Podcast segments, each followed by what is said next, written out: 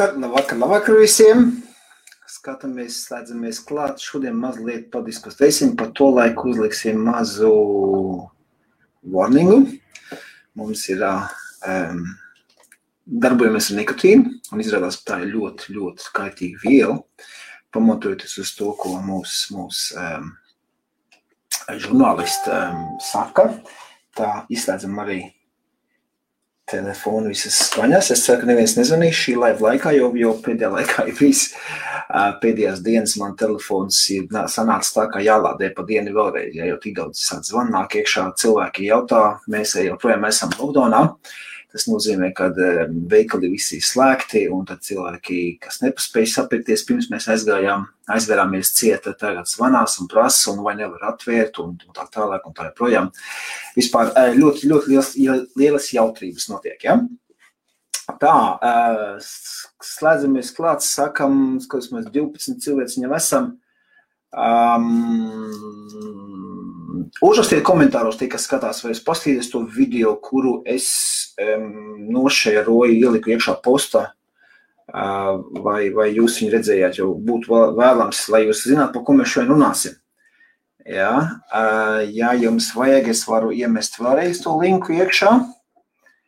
Uh, tātad šeit būs tas, ups, šeit būs tas links. Ja, kad runies par, par šo, par šo video, kuru es šodien no rīta arī redzēju, uh, ir, ir tāds RTV televīzija, un, un tur aizgāja diskusija par to, ka kad, uh, vienreizējās veip cigaretes ir, ir, ir nonākušas līdz skolas so, skolām, jā, skolas so, soliem bērni uh, viņas um, lietoja, tātad šeit internetā. Uh, varat pasīties, tas bija, tas bija tieši šī postā. Pavisam īsts video, tur 5 minūtes. Tik mēs atsveicināsimies ar tautu. Skatos, mums jau Rēmons piesēdēs. Čau, čau, Rēmond. Un, un Mikus arī ir, jā, čau. Ar, ar Miku jau mazliet sarakstījāmies pirms šī laiva. Um, katrā ziņā uh, Rēmons saka, veips ir bēdīgs, policija nezin, Jā, kas tas ir? Jautājums skatītājiem, tie, kas nav redzējuši, es varu pamēģināt, varbūt es varu nošērot to, to video, palaist laivā vienkārši. Saka, viņš nepilns 5 minūtes, 4 minūtes 50 sekundes. Um, lūdzu, komentāros, ja, ja vēlamies, es, es, es varu pamēģināt, es nezinu, kā tas sanāks, jā. Tātad runa iet par, par, par šo te produktu, es pat zinu, kurš produkts tas Latvijā tur ir, jā, tas nebiednieks. Uh, iet pa, runa par, par šiem podiņiem, un kā es redzēju, pašiem um, izplatītājiem, Eiropas Savienības izplatītājiem, viņiem jau stāv jau uzreiz pašā, pašā priekšā. Tikko atver lapu, jau ir uh, 18 vai nē. Jā, tas jau ir pirmais no, nosacījums, ka, kam ir jābūt visiem nikotīnu saturošiem produktiem. Um, Viņu online prezencēm. Jā. Šeit, šī mājaslapā jūs nopietni neko nevarat. Jā, mājaslapa saucās Saltsvich.eu. Jūs neko nopietnu nevarēsiet. Tā ir tāda informatīva lapa. Uh, Ja mēs spiežam, ka mēs esam mazāk par 18, jā, tad mēs nokļūstam nekur, jā, tik un tā. Mēs nekur netiekam. Man mājaslapā personīgi arī tāda ir tā, tāds, tāds 18 plus um, banerīts uzlicis, un tur, ja nospiež, ja nav 18, man ir uzlicis tā, ka iet apakaļ uz Google vienkārši. Ej meklē kaut ko citu, jā. Nu šeit atcīmredzot jāspiež tikai, um, kad mēs esam 18 plus. Nu, ok, tad šeit ir runa par šo te, e, par šiem te podiņiem. Jā, te, te ir aprakstīns un, un, un daudzās dažādās krāsās viņi ir, jā, nu, nu tā, tādā veidā, jā, ies un par šiem. Tā, nu, pastīsimies, ka jums komentāros rakstāt e, labs vakars. E, čau, čau, Nauri, Gabriels daudz nepilngadīgie veipu un pat ļoti. Jā, tā mēs piekritīšu. Nu, uzrakstām, laižam to video, vai ne, mums nevajag to video varēs skatīties. Es man tas godīgi pašam interesē parādīt, pasīties, vai, vai, vai vienkārši no, no YouTube video iet iekšā streamjārdā, vai jūs varat dzirdēt skaņu vai nē. Ja? Tā tad runa iet par šo te, tā, tā, tā.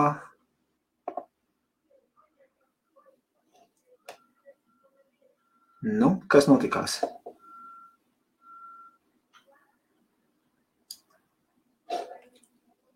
notika. Nesaku, es esmu pakāries tagad. It kā, it kā visam bija jānotiek.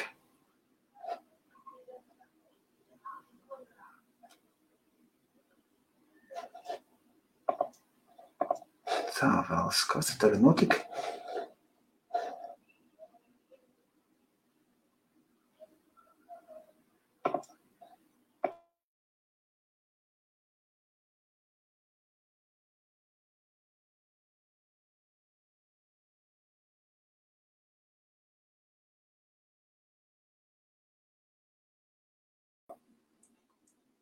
Tā, nu, rekā man nācās pašam, pašam vēlreiz zināt iekšā. Un, un cer, cerams, ka tā autortiesības neļauj. Nē, tas kaut, kaut kas notikās. Ivars saka, šo ziņu WhatsApp atsūtīja, saprot, noteikti, ka tā ir problēma. Noteikti, ka negribētu, lai mani sīkie pakluso skolā zelē saldu podzes, bet tur jau bija minēts, ka tie, kas pārdod sīkiem, ir vecāku klašu skolēni, biznesa plāns ir spīdošs. Jā. Alice saka čau, čau. Uh, tā. Ja viņi neveipo, tad viņi pīpētu. Un aizliegums augustīs tas gar, gardākais. Jo vairāk visādi mēģina cīnīties pret veipu, jo lielāka interese. Jo pret cigaretēm un aikos nav izvērsta tāda cīņa kā pret veipu. Jā, tā arī ir. Jā. Nē, dod jūs jau kā, kā tas nevajag. Ok. Tā. Pilngadība piecai puses. Jā. Jā, un šodien man viesos, jā, es pats. Nē, man šodien visi ir kurvī tā, pamēģinās nošķiros un vēlreiz uz krīnu. Chrome tab, mēs ņemam Facebook. Nu, aizies. Oh, nu, aiziet, jā. Tad jūs maldāties. Šī ir elektroniska cigarete, kuras skolās sākuši smēķēt pat deviņgadīgi bērni. Turklāt to ir diezgan viegli noslēpt no vecākiem un arī skolotājiem. Šeit ir parasts klonosters. Uh, Un šeit tas veik, tas, ar ko mums tagad jācīnās. Ja? Un, kā jūs redzat, nu, principā, ja, tas pats. Atšķirība minimāla. Valmieras sākuma skola bijusi viena no pirmajām izglītības iestādēm Valmierā, kas konstatējusi skolā smēķēt lomāsteriem līdzīgu elektronisko cigareti. Un kā izrādās, par to ziņojuši paši bērni. Viņi ļoti grūti noteikti ir. Ja? Jo parastām cigaretēm mēs vienkārši jūtam to cigarešu konkrēto smaržu.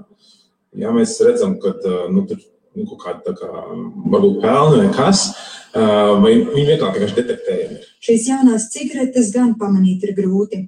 Tās neož un tās nav jādedzina. Turklāt ir lētas, tādēļ skolēni tās var nopirkt par vecāku doto kabatas naudu. Tikmēr valsts policijā ir zināms par šo problēmu un nepilngadīgo lietu inspekciju Tā, jautājums. Uzrakstiet, lūdzu, komentārā. Var dzirdēt visu labu, vai vienkārši es tevi bildi rādu un jūs neko nedzirdat? Pavisam ātri, lai mēs varam turpināt. Jā? Pasak, pasakiet man, uzrakstiet tās komentārā. Var, var redzēt, dzirdēt, tur šo, tā laidīsim tālāk.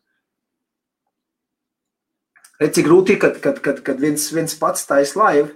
Ok, jā, var dzirdēt, jā, ok. Visu dzird, visu, ok, labi, laižam tālāk. Viss ir ok, jā, laižam tālāk. Inspektori neslēpj, ka šīs cigaretes var atrast gan skolās, gan to iepakojumus pilsētvidē. Tā nav viena skola, tā ir praktiski uh, Valmiera, Valmieras rajons, jo tagad šī te prece, vienreizējā elektroniskā cigarete ir ļoti, ļoti populāra bērnu vidū. Tie nav tikai uh, jaunieši, 17,5 uz augšu, bet tie ir bērni no 9 līdz 14. Policija atzīst, atklāt šādus gadījumus nav viegli. Turklāt tiesības sargiem šis ir jaunums. Strādājām un staigājām pa parku un nevarējām saprast, nu, kas, kas tie tādi ir, kas tās it kā tabaka, it kā, it kā cigarete. Un tad jau arī nāca informācija, kad uh, šīs te elektroniskās cigaretes vienreizējās ir sāk parādīties ļoti aktīvi šiem bērniem, gan skolās, gan mājā. Tā, liku ir viens, viens iepakojums. Par to, cik kaitīgas ir šīs vielas un kādas sekas rada bērniem, RTV ziņām stāsta Rīgas psihiatrijas un narkoloģijas centra pārstāve Inga Lansmane. Cigarete tāpat kā parastā tābakas cigaretes satur nikotīnu, tad, nu, neskatoties uz to, ka Eh, ir šī te eh, eh, atkarību izraisošā viela, nikotīna, šīs atkarības veidošanās risks, um, vispirms šis psihiskās atkarības veidošanās risks um, saglabāsies, jo pats nikotīns jau ir salīdzinoši nu, ar tādu uh, augstu kaitīgumu faktoru un daudzām tām īstermiņa un arī ilgtermiņa sekām. Vēl bez nikotīna e-cigaretēs ir citas ķīmiskas vielas, piemēram, augu glicerīns. Šos kaitīgos maisījumus patērējot pasliktinās ne tikai plaušu veselība. Pusauģu vecumā Tātad vēl ar vienu smadzenes ir attīstības procesā, un ilgtermiņā tur var parādīties nu, dažādi veidi funkcionāls izmaiņas, kas ir saistītas ar, um, ar neironiem mūsu smadzenēs, neironu sistēmu un receptoriem, ja, kas, kas būtībā veido to nervu darbības aktivitāti un, un ļauj mums tā kā būt ar tādām uh, augstām domāšanas, ar augstu domāšanas līmeni un labu atmiņu, ja tas viss var tikt ietekmēts, ja cilvēks ļoti agrīni uzsāk šo e-cigarešu lietošanu. Šīs cigaretes tiek lietotas pat skolu telpās, piemēram, labierīcībās pie loga. Tad nu bērni tagad šo te elektronisko cigareti principā var izmantot arī iekštelpās, jo dūmu detektori viņu uh, nereaģē uz tiem dūmiem. Tā kā no vienas šādas e-cigaretes sanāk aptuveni 450 dūmi, tad skolēni mēdzot ar e-cigaretēm pat dalīties.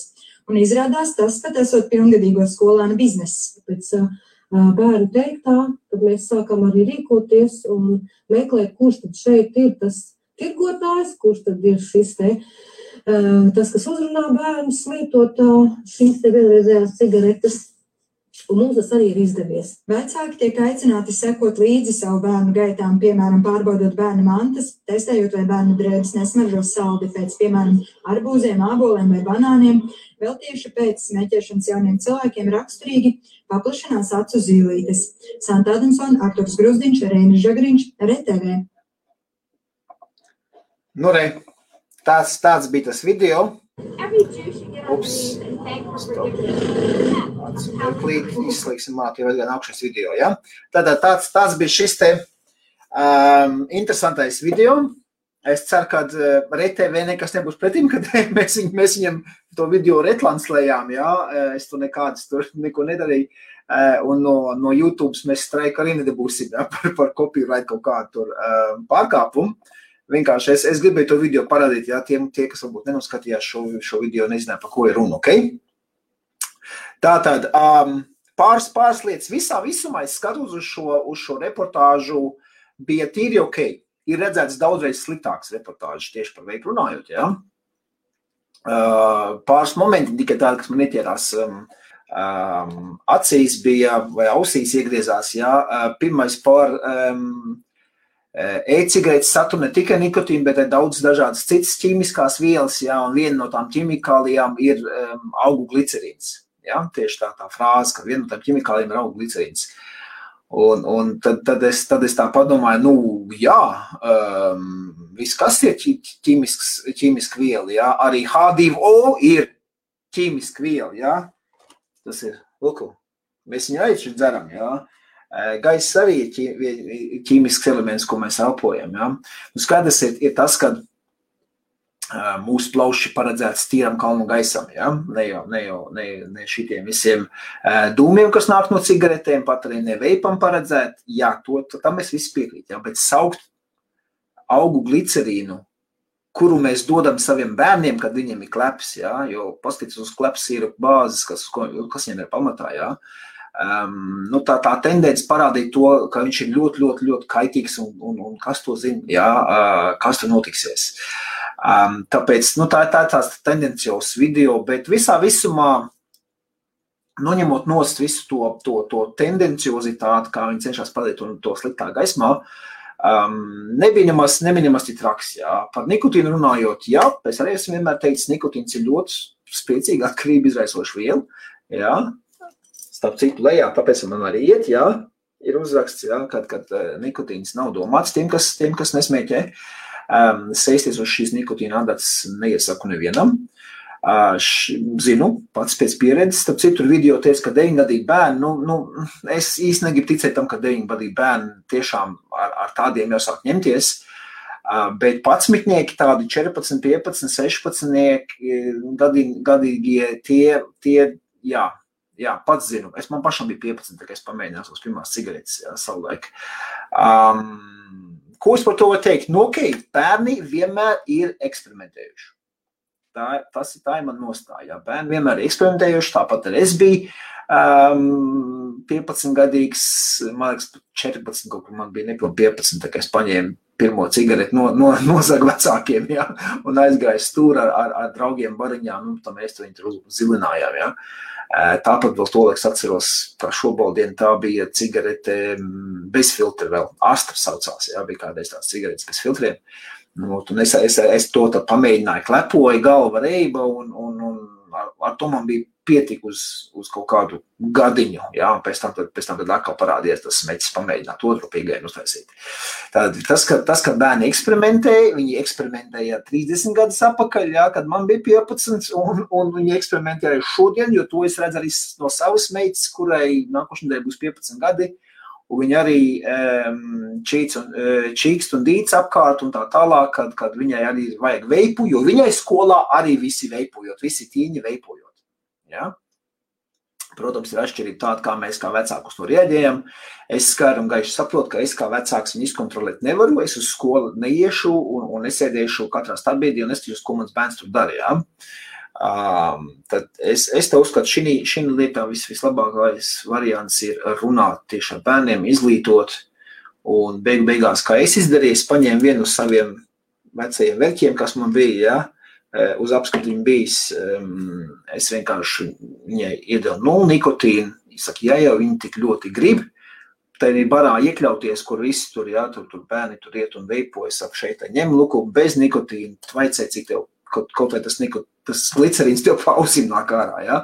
Uh, bet uz nikotīna adatas uzsēsties tiešām es, es tos nevienam neiesaku. Ja?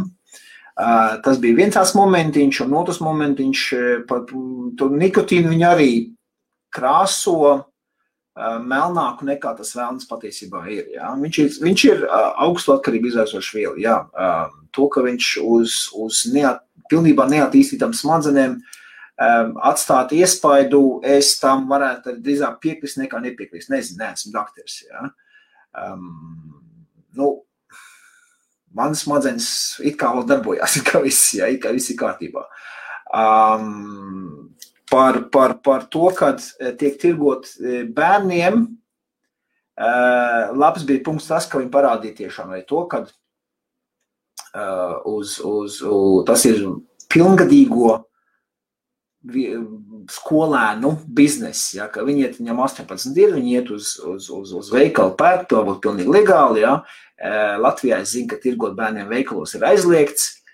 Šeit īrijā mums tirgot veikalos nav aizliegts. Starp citu, jā, es varu tirgot, ja es gribu nepilngadīgiem, cik, cik uziet, jā, bet tas ir mans pašu noteikums, ka mēs zem 18 netirgojam jā, bērniem. Bet es zinu, ir veikali, kuri ņem tirgo. Es zinu. Un, un dīvainā kārtā īrijas likumdevēji to vēl līdz šim 17. gadā stājās ierobežojumi. Ja tad, uh, tagad mājā bija pagājuši trīs gadi, kopš, kopš šie ierobežojumi ir sakarā mazajām pudelītēm, jo mums taču jāizsargā bērni. Ja?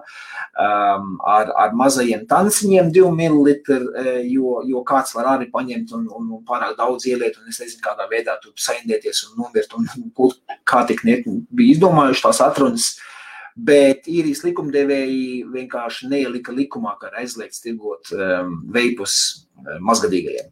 Ja? Bet Latvijā zina, ka tas ir ielikts likumā. Um, par, par tirgotājiem es nezinu, varbūt arī kādi tur tirgo. Es redzu, šeit īrijā ir tirgotāji, kas tirgo, un, un, un tā ir ļoti liela problēma, jo um, divi, trīs negodprātīgi tirgotāji nomelno, uh, ievelk visu industrijas mm, mēslos. Ja? Šeit līdzīgas reportāžas arī īrijas televīzijā bijušas par veipošanas problēmu skolēnu vidū, un, un arī par to iet runa, kad, kad uh, Tie pat bija vēl sliktāks reportāžs, vēl vairāk um, izdomā, uh, izdomājumi un puspatiesības par, par veipošanu kā tādu tik runāts. Ja? Uh, un interesants fakts, Latvijas, veca, uh, Latvijas pusauģi un īrijas pusauģi ir tomēr pilnīgi vienādi. Uh, arī šeit īrijas reportāžās es biju dzirdējis, ka, ka paši skolēni arī runā par šo problēmu un, un, un ziņo vecā, nevis vecākiem, bet skolotājiem, ka tur skolas telpās tiek veipots un tam līdzīgi, kurš tur veipo un tā tālāk un tā joprojām. Ja? Tāpēc, tāpēc šī, šī ir universāla parādība. Es vienīgais redzu, negribu, negribu teikt nevienam vecākam, kas ir jādara šī gadījumā, jā, bet es vienīgais, kā priekš sevis izdomāju, um, mans sistēmas ir vienkārši, es bērnu neizkontrolēšu um, labāk, tad, tad viņam iemācīt, kas tas īsti ir, un ja tiešām tik ļoti, ļoti vajadzīgs tas veips, uh, ņemot un putot tvaiku, bet bez nikotīna. Ja? Tas, tas bija, tā bija man pieeja. Jūs vecāki, jūs izdomājat, kā jūs gribat, vai gribat varētu ņemt un sodīt savus bērnus. Es tā izspriedu. Es atceros vienkārši ļoti labi sevi, jā, kāds es biju jaunībā, un es saprotu, ka vec, vecāki ne ar kādiem sodiem, ne ar siksnām un žagariem, lamāšanos un raudāšanu neko nepanāks. Vienīgais veids tas ir, tas ir, tas ir jārunā ar bērniem, jo viņiem arī savas smadzenes ir. Un, un, un tas ir vienīgais veids, kā ar to tikt galā. Ja? Tā, tā ir man, man nostāja par šo. Tā, postīsimies, kur mēs tikām. Tā, Edgars saka, labvakar, čau, čau. Valmieras ekonomos biznesa griežas, lūk, rezultāts. Jā, šīs ir tieši tās, tās vienreizējās uh, veipi, kur, kur ir Latvijā ļoti liels bums.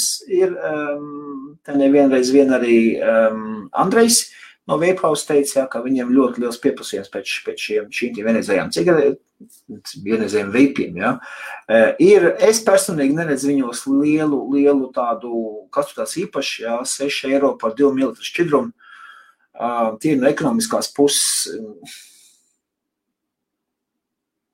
Ja, ja pa 5 eiro var nopirkt veselu 10 ml pudelīti, jā, tas, nav, tas nav ekonomisks risinājums. Jā, bet ērtības ziņā, jā, viennozīmīgi. Par ko es vēl brīnos? Um, es zinu arī, kas, kurš, kurš šīs elektroniskās vienreizējās Latvijā importē, un, un par ko es brīnos, ka viņi, ka viņi ir arī atļāvuši, piemēram, šeit iepakojumi, jā, Labi, šeit video es varu redzēt iepakojumu, labi, tikai tās krāsas izskatās kā flomasteri, ja? bet šeit, piemēram, var redzēt, ir, ir augļu virsū augļi, banāni, lūk, redzēt, ka tie, tie ir um, produktu iepakojumi, par to es gribēju pastīties, ja? redzēt, šeit arī kaut zilenis ir, jā, ledz gabaliņiem, un tie kaut kādi augļi atkal, kafija, piparmētras un enerģijas dzēriens laikam, tie atkal kaut kādas melens, arbūs, luku, ja, ka arbūs ir šeit bildes, un arī uz iepakojuma ir arbūs, ja. Um, ka tas pēc būtības ir pret um, visām, visām likumdošanas um, normām, ne tikai Latvijā, bet arī šeit ir, ja, es brīnos, ka, ka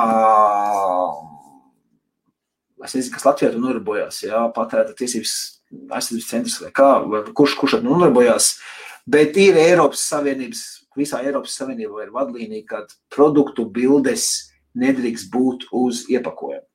Ja? To, es, to es pamanīju tikai tagad video, kad rādīja, ka tur zemē tur pa, pa zāli izmētāt šitās tukšās paciņas.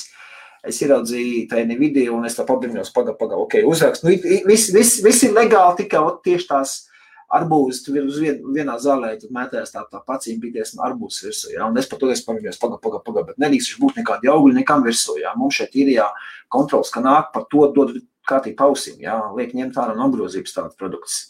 Jo, nu, kā, nu, piemēram, pudelīt arī var būt, jā, tur arbūs šķidrums un arbūs, arbūs mm, zīmējums virsū, bet viņš nedrīkst būt. Jā, tāpēc tā pabrīnījos, kā, kā, kā tas viss izgaisa. Caur tiem, tiem uh, izplatītājiem, Jo ražot šie vienreizējie tiek Ķīnā, tik un tā, un ķīniešiem ir vienalga. Jā, viņi, viņi var štancēt virsū uz tiem apgabaliem, ko viņi grib, tur bija tiem, tiem izplatītājiem, bija jāsazinās ar, ar, ar ķīniešiem, jāpasaka tā, ja jau reiz līmenī jūs liekat virsū latviešu nikotīnu to, to warning, jā, to, to zīmi, ka viņš ir kaitīgs un tā tālāk augstu atkarību izraisoša viela, jā, tad varēja pie viena pateikt, mums arī vajag arī iepakojumu, mainiet mums iepakojumu. Labi, krāsas var atstāt, bet, bet tos arbūzus un persīgus un tā tālāk, tos viss bija jāņem nost. Jā, tas, tur ir, tur ir nesakritība likuma. Jā. Arī, arī tiem, nu, ko Matīs saka, jā, deviņgadīgiem, jā, nu, es, es īsti neticu, ka, nu, nu, varbūt, varbūt kāds, es nezinu, deviņgadīgais, bet es, es nedomāju, ka tādā vecumā tu paņem ievēlēts 20 mg nikotīnu sāli, tu taču galvu noreips. Kā, kā, to, kā to var, var, var bērni izturēt, nu nezinu, ja? Tas saka, sūdīgi detektori, jā. Ā, vēl viens bija, jā, pa tiem sūdīgiem detektoriem bija, bija arī vēl viens tāds uh, punkts, kur man bija jāsmaida, jā, kur viņi teica, ka vecākiem lūdzu pievērsiet uzmanību, vai bērnu drēbes nesāks mažot saldi pēc arbūziem un, un pēc aprikozēm vai vienalga kā muļķības, absolūts muļķības tās ir, jā, cienījami žurnālisti, ja jūs gadījumā šo skatāties, um, nekas nesmaržo. Drēbes, nu tiešām tas nav cigaretes, kur smir drēbes un rokas un matu pēc, jā, pēc, pēc cigaretēm. Ar veipu nekas nesmažos. Man, man um, es pats mājās, piemēram, veipo ienāk viņa jau sajūto tos, to smaržu vienkārši tāpēc, ka tā smarža ir telpā, jā, es iekšā telpā esmu veipojis. Uh, Bet drēbēs, nu, nu tiešām nekas nenosēžās. Tur, tur nekāda, nekāda salduma jūs nesasmaržo. tas, tas ir, tas ir, tas ir muļķības. Okay? Tā, es tas nebiju, man likās, ka ir ciets, man apgaismoja, ka, ka tā, ok, par šo komentāru es nesaprotu. Tiešām peribors, nu, nē, nu, ne, nebija tik traki, varēja, varēja būt, es priekš, priekš manis būtu, labāk, lai būtu nevis tā cilvēku biedēšana, bet cilvēku izglītošana. Ja? Tas ir apmēram tas, ko es pašlaik cenšos darīt. Ja? Um, ir, protams, tā ir liela problēma. Mazgadīgiem nav ko veipot, nav ko smēķēt, nav ko dzert. Jā, es tam pilnībā piekrītu. Bet tā ir problēma globāla un visos laikos vienmēr ir jaunieši, bērni, tīnīši sākuši eksperimentēt ar, ar to aizliegto augli, kas viņiem ir aizliegts. Saprotiet, tur, tur ir tā lieta. Man vecākā meita pāris gadus atpakaļ bija tieši tāpat problēma, jā, un es viņai arī iedevu, iedevu um, veipu bez nikotīna. Viņu, viņu paveipoja tikai tad, kad ir kopā ar saviem draugiem, un tā viņa ikdienā viņš vienkārši stāv, viņa man nesteigā pa māju visu laiku tvaicējot, jo viņai nikotīna atkarības nav. Viņai vienkārši tas bara instinkts bija. Jā. Nu, tagad jau ir izaugusi, skatos, jau 18 eh, pāri ir. Um, es viņu vispār veidu neesmu redzējis. Ja? Tagad viņi pēc būtības varētu oficiāli legāli iet un pikt un, un ņemt to nikotīnu, bet es viņu ar veidu neesmu redzējis to 18 gadīgo savie. Ja? Nu, tā, kurai nākušana ir 15, jā, tad viņi, viņi tur vēl, vēl, vēl, vēl ņemās. Nu, tas, tas ir mans risinājums. Ja jūs zināt, kādu labāku risinājumu, lūdzu, rakstiet komentārā. Eh, ļoti labprāt ieklausī, ieklausīšos un, un varbūt, ka man sanāks arī pielietot, ja, praksē. Tā, vai kāds Sigūda uzrauc zarā, bet kā pa skarbo. Nu, tu jau it kā tajā reportāžā bija teikts, ka ir atraduši, kurš to no pilngadīgajiem tirgo tiem mazgadīgajiem, kad, nu, nu cerams, jā, ka tur, tur tad um, policija nostrādās un, un būs vismaz kaut kāds, kaut kāds pants par nelikumīgu šito tabaks produktus aprit zinu, tas likuma pants ir tāds Latvijā, ja, ka, ka tur vismaz kaut kādas sekas būs, nu, vismaz audzinošas pārunas, lai būtu izvests. Tā atraduši akšanu, nu, bet nikotīns bērnu skaidrs, ka nav vajadzīgs. Jā, nu, jā, to še, es tam arī pilnībā piekrītu. E, uz tās nikotīna adatas nav ko labāk sēsties. Tendencijot pret veipu, nevis pret nikotīnu uzņemšanu nekādos veidos, gan cigaretes, gan ūdenspīpēs, gan aikosā, gan veipā, gan košanēs, snūfā un tā tālāk. Jā, Um, šis bija konkrēti pret veipu, jo viņam tā sērga, es nezinu, skolotājiem varbūt nepatīk, ka viņiem skolas uh, zāliens ir pilns ar tiem um, iepakojumiem, bet, bet tā, tā ir tāda ļoti tā tendencioza lieta, jā, un es esmu redzējis, ka uh, pēdējā laikā vispār, man liekas, par, par tabakas smēķēšanas kaitīgumu neviens nerunā. Ja kaut kas parādās par šo tēmu, tad vispār visu laiku iet runa par veipu. Jā, tā ir tā, tā diezgan, es nesaku, ka mēs esam baltu un pūkaini, jā, veipu industrija, bet mēs tik un tā, mēs esam labāk par, par uh, tabaks industriju. Ja? Un, un vai būtu vajadzētu kaut kur mazliet arī taisīt to salīdzinājumu šādās reportāžās, ja? uh, pateikt, ka smēķēšana kaitīga, veips ir kaitīgs, ja? kaut kā tāda, nu, nu, kaut, kā, kaut kā tāda noslēdz, ja? par to, ka bērni arī tādi tīnīši aiz stūriem kādreiz gadus 20 atpakaļ pīpoja, Ja, un tagad viņi sākuši veipot ja, aiz stūriem. Redz, jo nesmiedz, veselībai mazāk kaitīgs. Ja. Es nezinu, ko to vajag īpaši, īpaši anoncēt un, un atbalstīt tādas lietas, to es nesaku, bet, bet vajag tomēr izglītot. Un man ļoti vēlētos, lai kāds no žurnālistiem, kādu no tādiem sižetiem tiešām uztaisītu salīdzinoši arī piebildi. Ja? Ir kā tur piebildi bija teikt, ka viņi, ka viņi ir mazāk, mazāk, nevis mazāk kaitīgi, bet kaut kā viens tas teikums bija, ko tā speciālistā neiroloģi tur bija teikusi, um, bet, bet, bet tik un tā, nu, nav tas salīdzinājums ar cigaretēm, kurš, kurš man ļoti pietrūkst, ok? Tā, neko skaidri nepasaka, bet, nu, tāds neskaidrs maisījums, ar ko paceļ, nu, jā. Tā vienīgā izeja izskaidrot varoņus, kur pērk varumā, un gan jau ar uzcenēm tirgot tālāk sīčiem Un gan jau, jā, protams, ka uzcenojam. Savādāk nevaram tas nebūtu vajadzīgs. Jā. Negribas iet, ka 19 miljonu podu vietā pliest cigaretes. Nu, jā, ka viņi vispār varētu iet iekšā veikalā un kāds viņiem 9 gadiem tirgo, tas ir skaidrs, ka tur ir. Jā.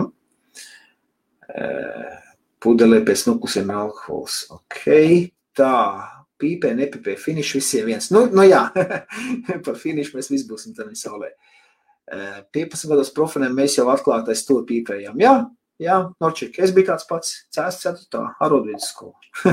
Bliezām tā kā, nu. Tā, anyway, es divos aspektos esmu pret tieši šīm ierezējām cīgām. Pirmkārt, cīgos nevar tik viegli pieķert, otrkārt, litija jau nākamā pilna krūmu, misens un tā tālāk. Šaubos, kāds viņas nes uz īpašu atkritumu konteineru, kur iemet tieši akumulātors. Jā, Tas arī viens punkts, kāpēc, kāpēc es arī īpaši tā uz, uz nu, manī, manī cīnās. Um, tirgotājs biznesmenis ar, ar, ar um, ekoloģisko aktīvistu. Jā, kaut gan es nekāds īpaši ekoloģisks aktīvists neesmu, bet tā es saprotu to, ka tās baterijas um, vajag mest ārā pareizās urnās. Jā, mums šeit ir jāiet tās baterijas savākšanas, tās kastes. Man arī baterijas diezgan bieži cilvēki atnāk, baterija noplīs, viņš man astāja veco, paņem nopērk jaunu. Jā, un to man tā vecā uh, ir jāizjauc, jo jāizņem tikai paša baterija ārā, jā, nevis, nevis um, visi iepakojumi tā tālāk, jā, visam elektronikam, kas tur nāk. Un tad es viņu uh, ielieku iekšā atsevišķā kastē un tad, tad, tad, tad, tad nododam, jā. Bet to, ka uh, parasts klienti to nedarīs, tas, tam, tas ir vairāk kā skaidrs. Jā. Diez vai viss tik apzinīgi. Uh, tāpēc, jā, Matīs, es tev, es tev piekrītu. Um, nu, sīkos nevar tik viegli pieķert. Nu, nu nevarēs, jā. Nu, jeb vienalga, vai viņam vienreizējais, vai viņam ir, vai viņam ir kārtīgs šitās te aparāts, jā. Uh, pieķert nevar. Bet smieklīgi man likās tas ar tiem flomāsteriem, ja kā tiešām tās iepakojums ir tik ļoti līdzīgs tam flomāsteram, ka grūti ir atšķirt, jā, vecākiem. Tāpēc vecāki izglītojamies, ja? lai zinātu, kādi, kādi ir jaunākie. Tā, kas ir patīkami laika apakaļ. Pirms kādā laikā ASV bija ļoti populārs līdzīga formāta veids, izskatā, kā sauc arī bērnu un jauniešu vidi bija ļoti populārs. Tas bija uh, Džūl. Viņš joprojām ir ASV, bet viņa tabaks kompānija nopirka to Džūlu. Līdz ar to nu, toreiz tas nesanāca, bet tagad tā vietā sāls un tādiem tam pašam cauri. Starp citu, salīdzinot ar Džūlu, Amerikam bija vēl trakāki, viņi bija, viņiem bija 50 mg nikotīna koncentrācija. Tas ir divu pusi reizes stiprāka nikotīna koncentrācija tādā džūlā, eh, kā šī eh, salta, saltenī, vienreizējā flomasterī. Ja?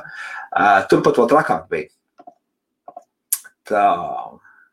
Par bērnu audzināšanu bez valdības un bļaušanas pilnīgi piekrīt pusīm. Nu, nu jā, nu tā, tā ir man. Es saprotu, ka, ka bļaušana, jo vairāk uz bērniem bļauj, jo viņi vairāk pierod pie tās bļaušanas, viņi mazāk to klausās. Tas ir pilnīgi atžgāns uh, variants. Tā, ja atradīs tos picējus, tad vienalga, jo uz ielām pārdod pufpārs, kas tiek pārsūtīti. Nu jā, melnais, melnais tirgus, nelegālais tirgus vienmēr ir bijis. Nu, nu, ar, ar to tad jācīnās ir policijai un, un valdībai kā tādai. Um, varbūt kāds, kāds jau uzskata, ka, ka, ka viņa pilsoņu pienākums ir noziņot policijai par, par, par kādu veikalu, kas, kas ar tādām lietām nodarbojās. E, jā, droši, tikai uz priekšu.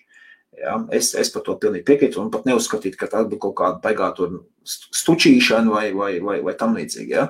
Um, kaut kur arī, arī sabiedrībai jāsāk e, piedalīties uh, drošības un kārtības nodrošināšanā, ja, visas sabiedrības labā.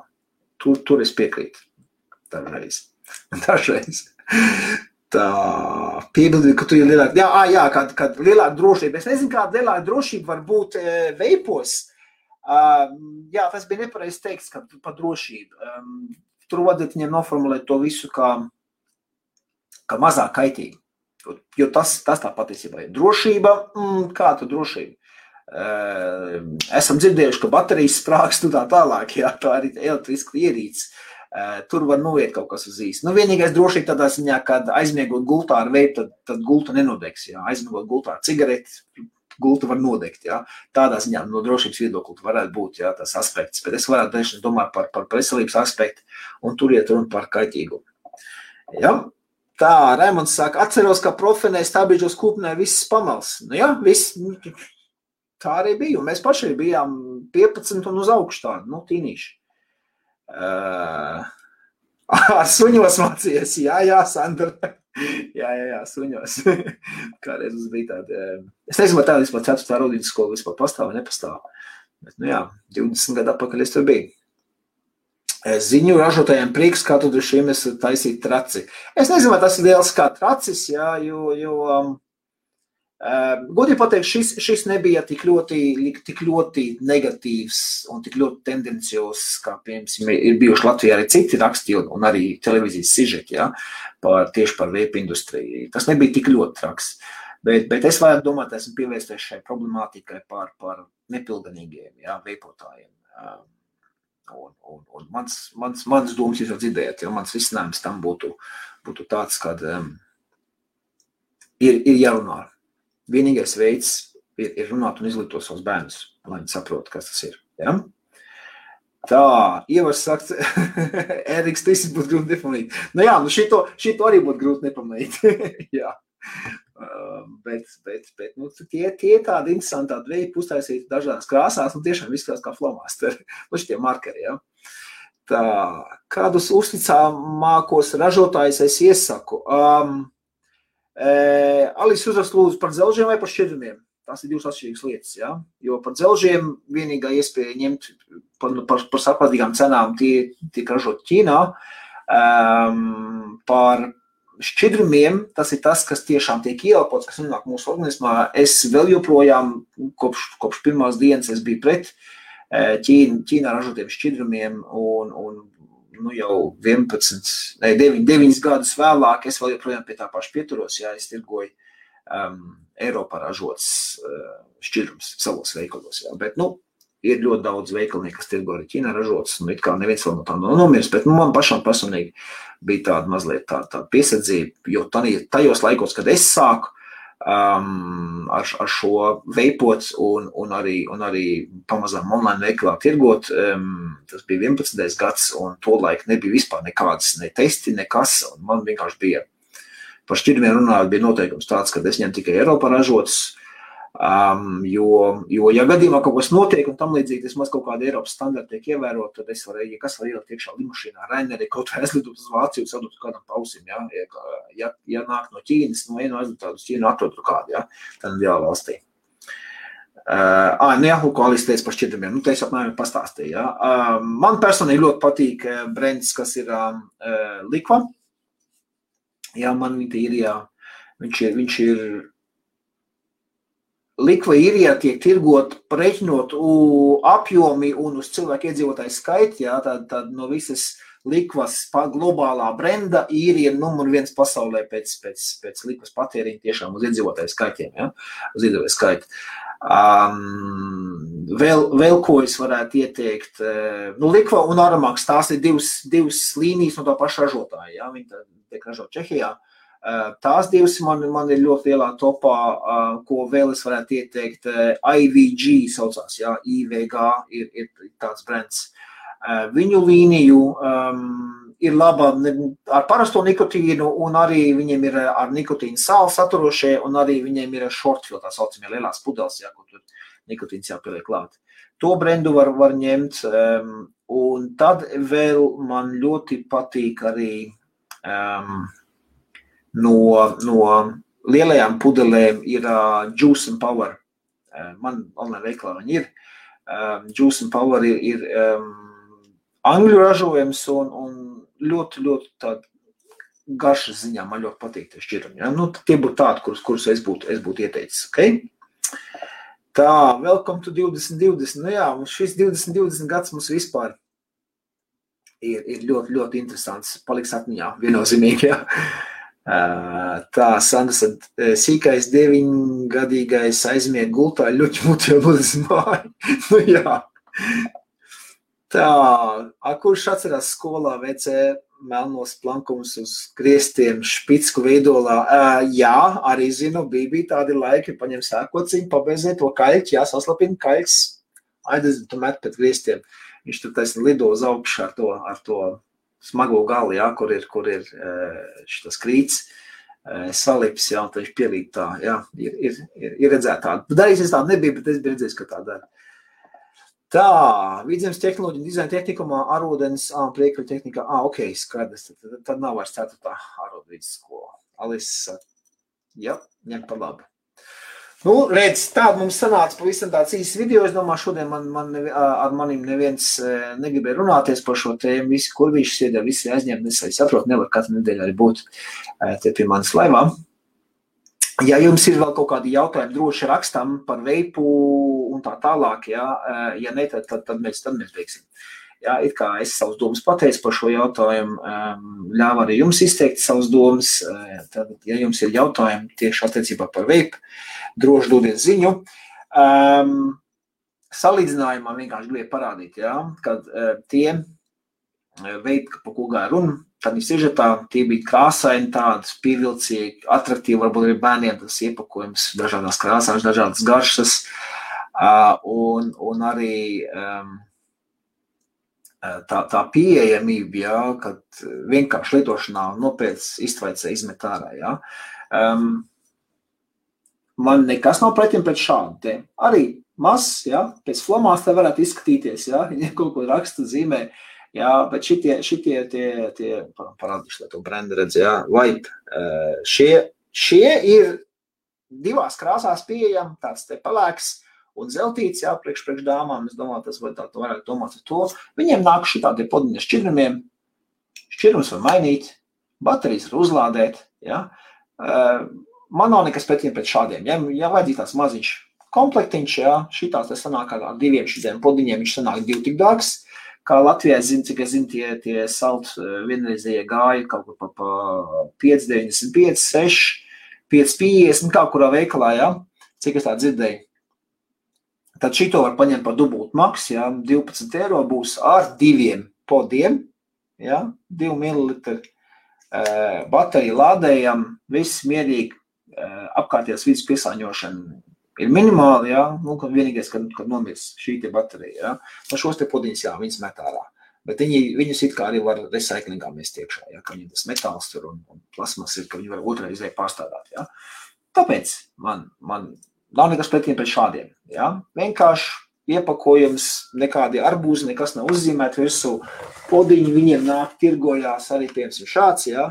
Var redzēt, ka tas ir um, zemene, ja. Vienkārši tik uzraksts zemene nav zemes attēls virsū. Šādam jābūt ir pareizam iepakojumam, ja? veidu produktiem. Tā, Gatis prasa, ar ko tas veipas sāls, ar ko viņš atšķirās no parastā. Ļoti vienkārši, Gat. Veip, tas sāls nikotīns, viņš ir vienkāršos vārdos sakot, viņš ir maigāks, jā, tātad pēc, pēc izjūtām. Ja parastais nikotīns mums ir 18, 12, 6, 3, 0, jā, tas nikotīns stiprums. Um, tad, ja paņems 18 dievjoks, ir ritīgi citīsies kaklā. Jutīs to, to, to cirtienu kaklā, tas ir nikotīns. Jā. Viņš ir nikotīns, izvilks tīri tā nikotīna molekula ārā no tā tabaks auga. Jā. Tad sāls šī gadījumā viņš ir dabiskāks. Viņš nav tīrs nikotīns izvilkts. Viņš ir izvilkts ārā kopā ar, ar dažiem citiem proteīniem, jā, pie tā nikotīna, kas tur stāv klāt. Viņš tā necēt kaklā. Viņš nav tīrs izvilkts tikai tīri nikotīna tās daļiņas ārā no tās tabaks. Viņš nāk, teikt, viņš ir netīrāks. Ja? Viņš tiek izvilkts un nav attīrīts, attīrīts visi šie te, um, tie, tie, tie proteīni, kas nāk klāt eh, pie, pie tā nikotīna, un tāpēc viņš sanāk, viņš ir maigāks, ja, bet viņš, viņš arī ir lielāku atkarību raisošu. No nikotīnas sāli grūtāk tikt vaļā. Ja.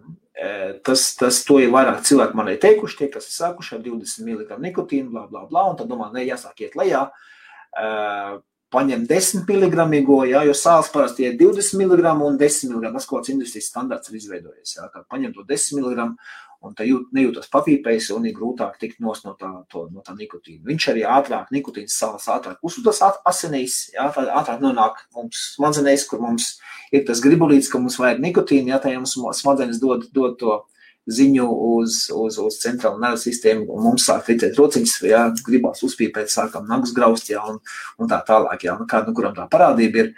Tad, kad tas gribulītis uznāk, vajag uzpīpēt. Ja? Tieši, tieši tāpat arī strādā tas ar to sāli. Ja? Viņš vienkārši sālu uzveipojot, ātrāk nokļūst asinīs, ātrāk nokļūst smadzenēs, un arī ir mazliet, mazliet grūtāk no viņa tikt noslēdzinot ar parasto nikotīnu. Um, dēļ sastāvā no vienas ziņā, un otrā ziņā arī dēļ to, ka, piemēram, mums ar parastajiem nikotīniem, jā, 18, 12 ir vairāk tie soļi, kā iet uz leju, jā, un, piemēram, jā, arī tas leciens no 18 uz 12 kādam nav, nav īsti um, piemērots, jā, nu, pārāk liels tās tā atšķirība ir, tad nav nekāda problēma paņemt divus pudeles, vienu 18, vienu 12, jā, un salietiņas kopā. Ja? Un tad tas nikotīns atšķaidās, un tad jums būs kaut kāds 15. Ja, ja pusi to, pusi to 50, 50 atšķiram, tad ap divus stiprums kopā, viņi jau satiekās pa vidu. Ja. Um, arī tā daudz man klienti darījuši, esmu ieteicis, un viņi tad var samazināt nevis ar 6 mg kā, uh, kritumu, jā, bet ar 3 mg kritumu, tādā veidā iet lēnām garā uz leju. Tā, es ceru, ka Gatis saprat, ja, ko, ko es ar to domāju.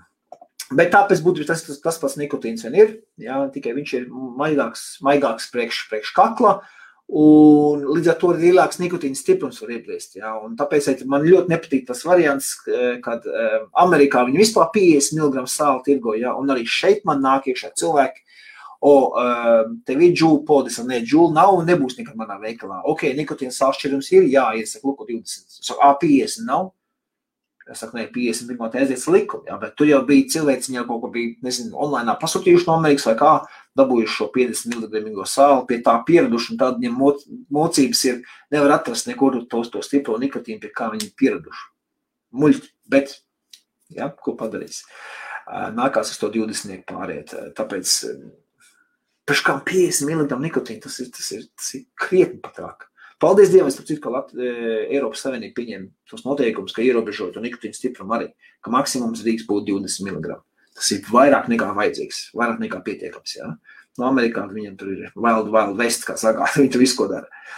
Tā, pie skolas ies, atver pedāli, rāda kāds mukflomās, tagad uz skaidrs.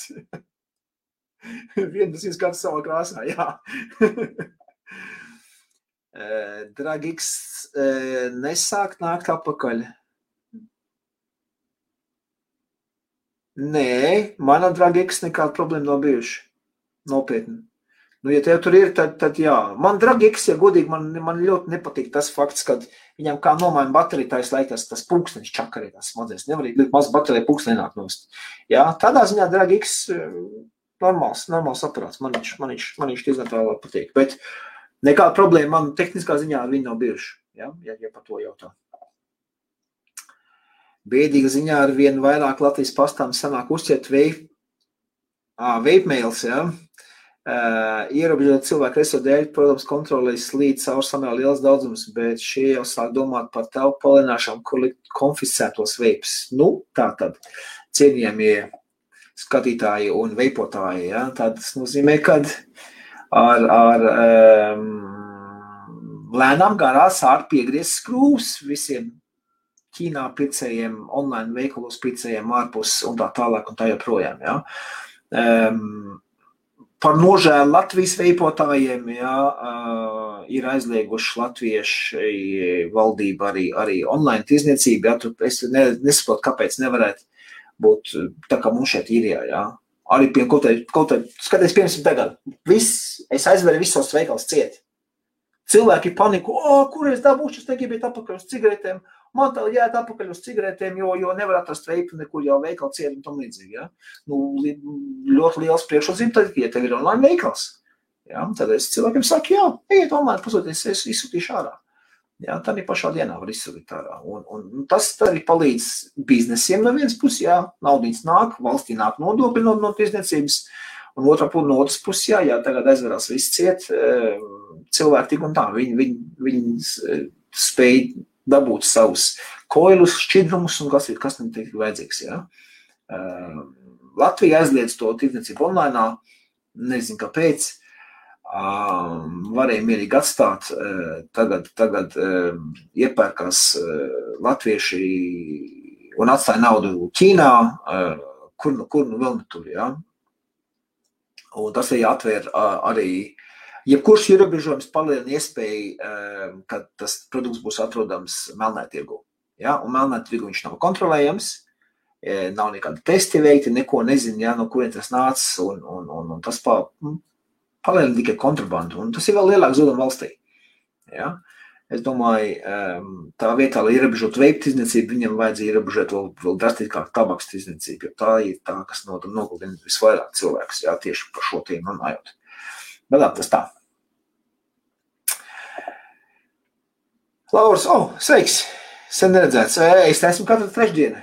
es esmu šeit katru trešdienu. Mani var atrast šeit. Tad labāk parasto. Jā, Gati, es arī, ja gudīgi, es esmu pamēģinājis nikotīnu sāli arī pats, protams, esmu paspēlējies, jo man jāzina, kas tāds ir. Man jau gudīgi arī es, nu man būtu muļķīgi tādu nikotīnu sāli uzsēsties. Es esmu nogājis liejos 3 mg parastā nikotīna, ja, un tad iet augšā pūs 20. Tas pirmkārt būtu muļķīgi. No otras puses, es arī ņēmu, pa, pa, pa, pamēģinātu nikotīnu sāli.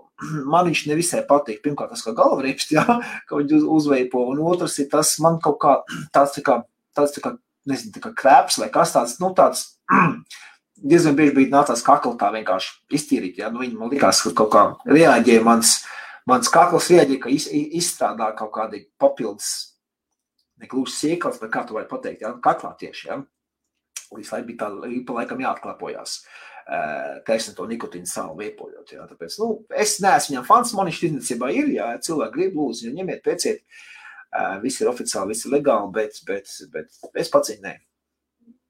Šādi tad var paņemt, pamēģināt kādu, bet man pēdējā nikotīnu sāls pudeli bija, bija tad, kad es attaisīju apskatiņu šeit, es attaisīju vienu vaļā, un tas bija, oi, kaut kādi mēneši, divi apakaļ, man liekas.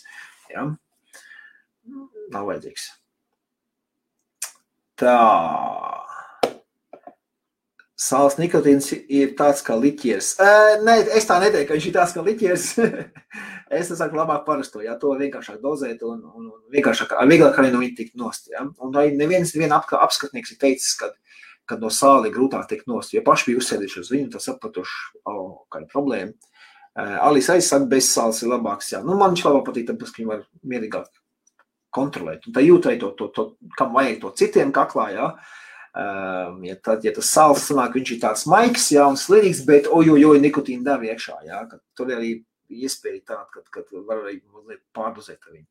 Kaut kā pārdozēt īsti nevar, jo, jo nu, vismaz ne tik daudz pārdozēt, ka, ka var nomirt, jā, jo, jo slikti paliks viennozīmīgi. Slikta duša, lemšana un tā tālāk. Jā. Pirms, pirms mēs dabūjam tādu dozi iekšā, ka mēs varam nolikt karot. Jā. Tā, um, netic, ka kaut viena konfesija veids sadedzinās vai saplasinās ar ceļu. Um, nu, nezinu, tas ir, tas ir tā jāsaka muitas darbiniekiem, kur viņi liks, nu labi, darbinieks obligāts paņems sev paveipos kaut ko tur, bet, nu, ja tev tur ir kastēm krājās, nāksies iznīcināt. Nedomāju, ka viņi tur kaut kur melnē tirgu tādu laidīsim pludinās iekšā vai ko tam līdzīgi, jā, nedomāju. Um, ķīnieši nav nekāda muļķa iepako plīša lācija un sūta, tad bačs aizliedz, tad tā arī sūtīja. Nu, protams, tas jau, tas jau viņiem arī ir vajadzīgs kaut kādīgi notirgot tos, tos savus ražojumus, jā, un tā, jā, tā viņi viskopējas, jā. Nu, tam, tam es, tam es piekrītu. Tā Mārtiņš saka, glāb, man jātais pasūtījums no tevis caur online, drīz beigsies. Uh, nu, viss ir kārtībā, Mārtiņ. Um, uztais pasūtījumu online, vai nu, vai nu atrakst man, ko, ko tu gribi, un nu, nu, mēs vai tā sarunāties pa telefonu, vai kašu izdarīt, un tev no kārtīs paņemt maksājumu, ja? veikalā man viss notiekās. Nav nekāda problēma, dod ziņu. Bet tā vai ne šokar vairāk, es jau gribu uz mājām arī doties. Uh, rītdien uh, no, no 11. es atkal būšu uz, veikalā, un tad, tad droši zvani, saka, ko gribi, izsūtīšu. Ja? Uh, vai sīki neskatās YouTube klipiņus par vienreizēju izturējumu atkārtot uzpildu, ar ko pagadās? Uh, aizslēdz meitas veipu. Um, nē, es viņas veipu neslēgšu. Um, nes, atkal nonāksim pie tā paša, ka viņi kaut kur tāpat aiz, aiz, aiz stūra. Viņiem ir draugi apkārt arī, kuriem arī veipi, un ne visiem viņiem ir bez nikotīna veipi. Ja? Um, tad jau sāks aģenties no draugiem un uzsēdīsies uz nikotīnu. Nē, to, to, es, to es negribu, um, bet, bet um, nāksies. Um, Apar, apar to uz, uzpildīju, nu, jā, YouTube klipiņas var taisīt, ka uzpildīt. Man pašam bija domas uztaisīt klipiņu, kā uzpildīt šo, jā, pamēģināt izjaukt, uzpildīt. Um, bet beigās es tā no, no man ir ļoti, ļoti labas attiecības ar tieši ar šo te ražotāju, jā, un man kaut kādi negribās laist video, nu, labi, latviešu valodu varbūt varētu, jā, bet, bet angļu valodu tiešām nē, kur es ņemu rādu, kā viņi, viņi grib tirgot tos podus, nevis kā iemācīt cilvēkiem, kā viņus uzpildīt, jā. Tāpēc es tā izdomāju, ka labi, netaisīsim. Tā. Lauris saka, Latvija laiž garām ļoti daudz naudas un garantē to, ka kontrabanda melniešķiram ieicis aktivizēsies. Veips ir nemirstīgs. Jā, tiešām es domāju arī, tāds ir. Veipu no pasaules neiznīdēs. Pateikšu reiz ļoti vienkārši, kāpēc veips ir nemirstīgs. Pat ja arī aizliegs ar likumu, es ņemšu jaukšu pats sev taisīšu šķirumu. Man nav nekāda problēma uzjaukt. Ja? Tā, tā šķidruma ražošanas process ir tik ļoti vienkāršs. Mēs esam šeit nevienreiz vien rādījuši, kā to darīt arī, arī mūsu skatītājiem. Ja? Kam interesē, ejiet lūdzu uz, uz, uz, uz uh, YouTube, iemetiet iekšā šito te Alvīnī veidu. Ja? Pareizi divu kanālu. Um, tas kanāls ar, ar, ar, ar šo te logotipu, ja? ar šo te logotipu, kas te tikko bija, tas ir Latviešu valodas kanāls. Tur pasties, tur, tur, tur visi video redzam, ka mēs bijuši, mēs esam taisījuši nevienu reizi vienu um, video, kā jaukt, un plus vēl arī varat aiziet uz šo te lapiņu, jā, vapeforums.lv, uh, tur arī ir apraksts, tur ir mūsu vec, vecie video, ko kopā ar Ginču mēs rādījām, kā jājauc, mēs runājam par baterijām, uh, par drošību un tā tālāk, tie vispār, man liekas, kaut kāda tur, 15, 14, 15 gadu video, jā, droši varat aiziet uz vapeforums. Uh, arī tur varat pamācīties, eh, kā tas darās. Jā. Tāpēc es saku, eh, veips ir šeit uz palikšanu, tāpat kā elektromašīnas ir šeit uz palikšanu. Eh, pasaule attīstās, visi iet uz priekšu. Es domāju, ka cigarešu tabaka pēc gadiem desmit būs tikpat maz lietojama kā pašlaik veips. Ja? Jūs redzat, pasaulē jau joprojām smēķē cigaretes vairāk nekā veipo. Es domāju, pēc kādiem gadiem desmit tas būs viss apgriezies otrādi. Ja? Būs ja mazāk lietos tabaku, vairāk lietos veipu, vai nu kas to zina, varbūt kaut kāds jaunāks tehnoloģijas iznāks ārā, kā to nikotīnu uzņemt. Un veips ir šeit uz palikšanu. Viennozīmīgi. Viņš nekur nepazudīs. Noģiks saka, glicīns uz receptēm, ko tādu, tad gan pēc pēc, pēc, pēc glicerīna Lietuvā vai, vai Īrijā vai Anglijā nu, vai Polijā. Es zinu, Polijā ražotājs tur var litriem pasūtīt. Nu, ja Latvijā viņi nevar aizliegt glicerīnu tirgot uz receptēm, tad, tad, tad, tad, tad būs arī pārtiks industrija būs, būs ķezās. Ja? Nu, nu, nu, nedomāju. Tas nav iespējams. Jo glicerīns, kā jau es teicu, ir arī, ir arī um, kleps īropos un ļoti, ļoti plaši tiek izmantots pārtiks un, un, un medicīniskā ražošanā. Ja? Disenēs mēs ejam. Un vēl viens, kāpēc runā par to, ka veips ir kaitīgs, ja? Bet to, ka gadu desmitiem disenēs cilvēki tiek elpo glicerīnu, par to neviens neko nesaka. Ja? Jo šitie dūmi, ko tur disenēs palaiž un tam līdzīgi, ja? tie, tie ir arī glicerīns vienkārši. Tikai tur ir tehniskā eh, tīrības pakāpes, jā, te, technical grade uh, glicerīns, ne jau far, far, farmācijas uh, tīrības pakāpes glicerīns. Jā. Mums šķidrumos tiek izmantot pārtikas, es zinu, atkas no ražotāja, jā, uh, pārtikas vai farmācijas tīrības pakāpes glicerīns. Jā. Tanīs dūmašinās, ko disinēs naktklubos laiž, jā. Tur, tur, tur, tur nedomāju, ka viņam augstākā šķirs un tīrāko. Vienkārši ielēj dūmu nāk un viss ir kārtībā, jā. Tas dūma efekts tiet vajag. Ja? Tāpēc um, nedomāju, ka glicerinam aizgriezīs tik ciet viss.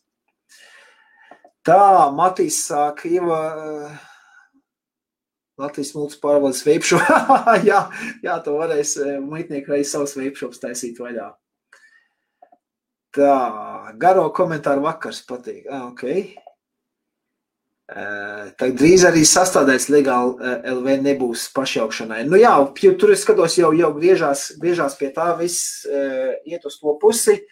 Um, pat arī šādās mazās pudelītēs glicinīnam jau vai sāk, sāk piesieties. Nu, nu, ko es to varu pateikt? Nu, nu, nu, Latvijā mēs to varam. Nu, nu, mums šeit ir jā, Nav absolūti nekādas problēmas. Anglijā, zinu, nav nekādas problēmas dabūt glicerīnu. Eh, vis, vis, visgrūtāk ir dabūt propilēnu glikolu, tāpēc, jā, jo šeit glicīnu vai jebkurā aptīkā nopirkt. Farm, farmācijas tīrības pakāpes nav nekāda problēma. Jā. Propilēnu glikolu šeit ir jā, grūtāk dabūt. Jā. Eh, viņš tāds bišķiņ specifiskāks ir. Bet, nu, nevarēs Latvijā dabūt droši. Var, var, var, var, var pirkt taču eh, arī blakus Lietuvā. Citiem daudz vajag, varbūt uz Lietuvu atrod kādu veipšu, kur to var atrast, nu, nopēc 5 litrus un brauc uz mājām. Nu. Um, tāpēc, tāpēc es nedomāju, ka tā, tā sanāks iz, iznīdēt šo visu pasākumu. Tā, Alis atvadās, saka, lai jauks vakars. Paldies, Alis, tev arī, ja, izbaud vakaru. Un vēl nesen las, uh, rakstu par Valmijas skolas bumu par vienreiziem mīcīgām. Lūk, augu licences ir ļoti kaitīgs plaušām viedokļi. Mēs jau par šo tikko runājām, sapcīt, Laurīt, tu vēlāk pieslēdzies, mēs pat šo video plēdām. Uh, augu glicīns ir ļoti kaitīgs uh, plaušām. Nu, nezinu, cik viņš ir kaitīgs. Es veipoju pats jau gadi deviņi. Plaušas pārbaudīju pagājušā vasarā. Nav nekāda problēma ar plaušām. Nedomāju, kā. Bet no otras puses, vēlreiz atkārtošu, pateikšu to, ko es sākumā teicu. Mūsu plaušas nav domātas ne glicerīnam, ne propilēnglikolam, ne tabakas dūmiem, ne, ne, ne disko dūmiem, nekam. Mums tabaks ir domāts tīram svaigu, mums plaušas, jā, ir domāts tīram svaigu kalnu gaisam, bez nekādiem izpūtas gādēm un tā tālāk, bet, nu, kāds tas gaiss mums apkārt ir, tāds ir, jā, un, un, un ja jāizvēlās, starp 4,5 tūkstoši ķimikāliem, kas nāk tabaks dešanas procesā, jā, kopā ar visu darbu un tā tālāk, un 4,5 ķimikālijām, kā viņi sauc, jā, arī glicerīnu par vienu no tām nosauc. Um, tad, tad man viennozīmīgi skaidrs, ka es labāk elpoju 4,5 ķimikālijas manās plaušās nekā 4,5 tūkstoši, jā, no kurām tur apmēram apmēram es konkrēti nepateikšu, bet no 15 līdz 20 ir pierādīts, ka viņš izraisa vēzi, un, un no šiem šķidrumiem nu, nav neviens pierādīts, ka izraisa vēzi. Arī tas pats nikotīns, viņš neizraisa vēzi. Viņš ir augsts atkarību izraisošs viela, jā, pārdozēs nomirs, jā, bet viņš pats par sevi vēzi, vēzi neizraisa. Jā. E, nikotīns, starp citu, pieder pie tās pašas klases kā kofīns, jā, tad, un kofīns arī ir atkarību izraisošs viela. Man mājās ir viens tāds. Uh, Eh, kofīna atkarīgais, kurš ir neizdzers eh, trīs kafijas pa dienas laikā, tad, tad, tad krīze izstājas galvas sāp un tā tālāk un tā joprojām. Ja? Un tā, tā ir man kundze. Ja? Es esmu nikotīna atkarīgs, šī kofīna atkarīgā. ja? Tāpēc um, es, es, es, es, es tā uz to nikotīnu neskatos kā uz, uz, uz pašu lielāko ļaunumu pasaulē. Ja? Alkohols ir daudz, daudz lielāks ļaunums, starp citu. Eh, es to kā izbijis alkohola lietotājs varu pateikt, jā, kā es jūtos tagad un kā es jūtos tad, kad dzēru. Jā, tad liela atšķirība. Tā. Ā, nu skaidrs, jā. Pupos sāk dzīvot arī kaitīgi. Protams, braukt ar mašīnu kaitīgi, tā kā ietriecās cienā, jā, 100 km stundā. Viss, kas ir kaitīgi. Tā, Lauris te kaut ko raksta, tukšs komentārs, tā. Arī par nikotīnu izsaka zinoši cilvēki, kas esot ārprātā nāvējoši viela. Nu jā, um, narkologs neko citu ne, ne, nedrīkst arī, es domāju, teikt. Ja, kad, kad, kad nikotīns, viņam ir jāsaka, ka nikotīns ir slikts. Jā. Tieši tāpat kā alkohols ir slikts, bet nu, nes kāpēc paši narkoloģija arī smēķē un, un, un, un lieto alkoholu. Jā. Tāpēc Tur vienmēr ir tā, tā, tādas lietas jāpaskatās. Katrā ziņā, es domāju, ka šo mēs arī lēnām garām varam beigt. Stundiņi esam parunājušies. Um, Mazs paziņojums nākošu trešdienu un viss pārējās trešdienas, kamēr būsim, mēs būsim lockdownā, es domāju, ka mēs sāksim pulkstenis sešos stundu agrāk, jā, pulkstenis sešos pēc īrijas laika. Um, vai nu arī pūkstens astoņos pēc Latvijas laika, jau vienkārši man sanāk tā, ka man tas šeit veikali ciet, man sanāk ekstra vēl kaut kādu stundu vienkārši jāsēž, jāgaida, ka iziet laivā, jā, tāpēc es, kamēr šis lockdowns ir, pāriesim uz, uz stundu agrāk, uz sešiem vienkārši šos radījumus taisīt, jo, jo savādāk vienkārši sanāk sēdēt un gaidīt, jā, lai iet laivā, um, un tikai tad var braukt mājās, tā es labāk pabeidz, pabeidz šeit veikalā. Viss, kas jādara, ir pūkstens piecos, aiziet uz pasti, izsūta ārā, kas man jāsūta, jā, un tad, tad taisn no sešiem varam, varam normāli sākt, jā. Lauris saka, sviests, jā, sviests ir liels, bet, nu, nu ko padarīs, jāpielāgojas, mums ir tādam, tādam situācijām, revolūcijas, domāju, tā mēs, mēs vēl pagaidām neveiksim, jā. E, ūdens arī nav viešu viela, jā. Var noslīgt un arī nomirt, ja pārāk daudz izdzer. Saprīt, arī, jā ja, ja kas, ja kas šobaldieniem nāvējuši un, un, un, un veselībai uh, nelabvēlīgs. Okay? Tā, nu un Sandrs saka, no nikotīna pārdalīšanas jau īsti nomirst neviens nav. Uh, to it kā letālā dēļ aprēķināja pēc ļoti veca eksperimenta ar apšaubāmiem rezultātiem. Um, nē, var, var, var. Ir sevišķi, ja uzņem nikotīnu. Mums jau veipos ir, uh, ja, ja raksta 20 mg, Tas nozīmē, ka tas ir 2% nikotīns iekšā. Ja? 2%. Bet, bet tīrs nikotīns ir 1000%. Ne 100, bet 1000%. Ja? Un tūkstošprocentīgo nikotīnu es viņam jau godīgi neiet klāt bez gāzmaskas, eh, nemaz nevērt vaļā tādu pudelīti. Ja? Es esmu darbojies ar 100 mg, kas ir, kas ir 10% nikotīns. Um, ar to droši var darboties bez, bez gāzmaskām, bez, bez uh, vēlams ir kāds gumijas cimdis, jā, es arī esmu pieredzējis bez gumijas cimdiem, ja darbojos, es darbojos tādu augstākas koncentrācijas nikotīna, es būtu, es būtu uzmanīgāks. Jo tur var arī garaiņas labi savilkties. Ja, ja, ja tie ir nikotīni, jā, mēs sakām, es bez gāzmasas viņu nevērt vaļā to buņķi, man tāds būtu. Ja man tāds būtu, ja. Um, jo, jo tur var arī garaiņas noķert, nu, negribās kaut kādīgi. Skaidrs, ka nevar noķert tādu devu uzreiz, ka tu ieelpo nokrīt zem un tu ir mirs, jā, bet, nu, kaut kādīgi caurēji noķert, jā, paelpojot tādas garaiņas, man tiešām negribētos, jā, jo, jo caurēji viena no pazīmēm, ka jums ir nikotīna pārdozēšana, ok? Uh, Tā, Mākslinieks saka, ok, turamies, jā, protams, visi turamies, šogad Latvijā pat Covid ne, nevajag, jā. Ar labvakar, Mārtiņ, sazināsimies rītā, pazvan man, jā. Man ir uzlūtas pārgājis profesionālajā radījumā, tur, nu, nu, nekas. Um, paska, iegūglē, ja gribam vairāk uzvilkties, iegūglē uh, Pēters Apins par veipu izteicās kaut kādu laiku atpakaļ, jā, varbūt kaut kur TV netā parādīsies. Paskaties to komentāru. Tur bija galīgākās auzas. Nopietni, šis vēl bija ok. Ja? Es vienkārši šo pacēlu, tāpēc, ka gāja runa par, par mazskatīgajiem. Uh, Lai stiprinātu tirgu, jā, jā, jā, plaušu kas noģēt un aizmirst. Un, un nomet. Ok, labi, paldies visiem, kas vēl skatījās. Skatos, mēs 26 esam. Cītīgi, cītīgi komūna veidojās, mēs augam. Lielas paldies visiem. Un darām, kā vienmēr, ietagojam kādus draugus, kuram, kuram šī problēma ir aktuālā, padalāmies ar, ar, video. Vienā sapnē uzlūpēm. Nu jā, jā, labi, jā. Viss. Tād ar, ar šo mēs arī šodien atvadamies. Čau, čau.